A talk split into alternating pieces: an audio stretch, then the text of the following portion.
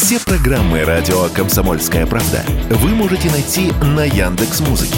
Ищите раздел вашей любимой передачи и подписывайтесь, чтобы не пропустить новый выпуск. «Радио КП» на «Яндекс.Музыке». Это удобно, просто и всегда интересно.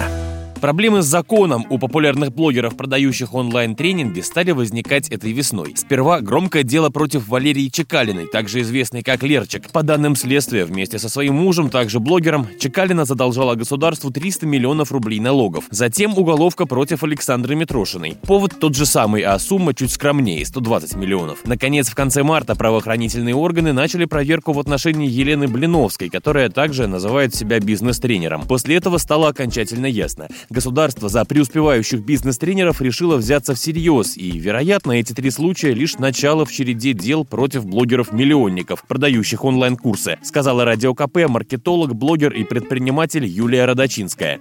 Возможно, это будет продолжаться, и еще с несколькими яркими персонами в сфере инфобиза и блогинга произойдет подобная ситуация. Многие использовали схемы, когда разделяли и на разные ИП, принимали суммы, соответственно, получалось так, что они это делать не должны были, и условно это все был один бизнес, но они его разделяли, и от этого сейчас налоговая соединила все эти ИПшки, поняла, что там была такая сумма, что налог был бы гораздо выше, если бы это все было честно. Соответственно, сейчас задача блогеров оплатить эти налоги, и это большие суммы, больше 100 миллионов, больше 300 миллионов. Мы здесь должны понимать, что и обороты на бизнес-проектах этих блогеров были огромные. Но, естественно, это прецедент, и это довольно логично взять очень крупных персон, у которых большое влияние, для того, чтобы привлечь внимание к этой теме, и чтобы те люди, которые тоже пользовались такими схемами, а поверьте, таких довольно много, наконец начали задумываться о чистоте своей работы и об уплате налогов государству честно.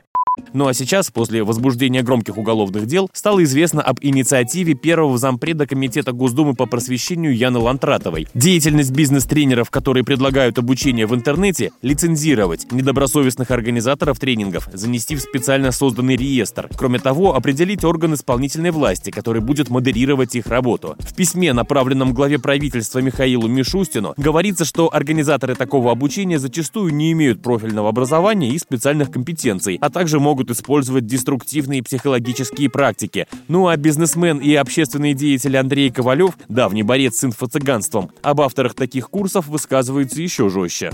Некоторые считают, что он такой? Он читает какие-то лекции, он вроде вреда какого-то не приносит, людей не убивает. Смотри, это же секта. Денег выманивают, а человек все берет кредиты, да? Даже у него был какой-то бизнес маленький, они давали советы, он разорился, они же бизнесом не занимались.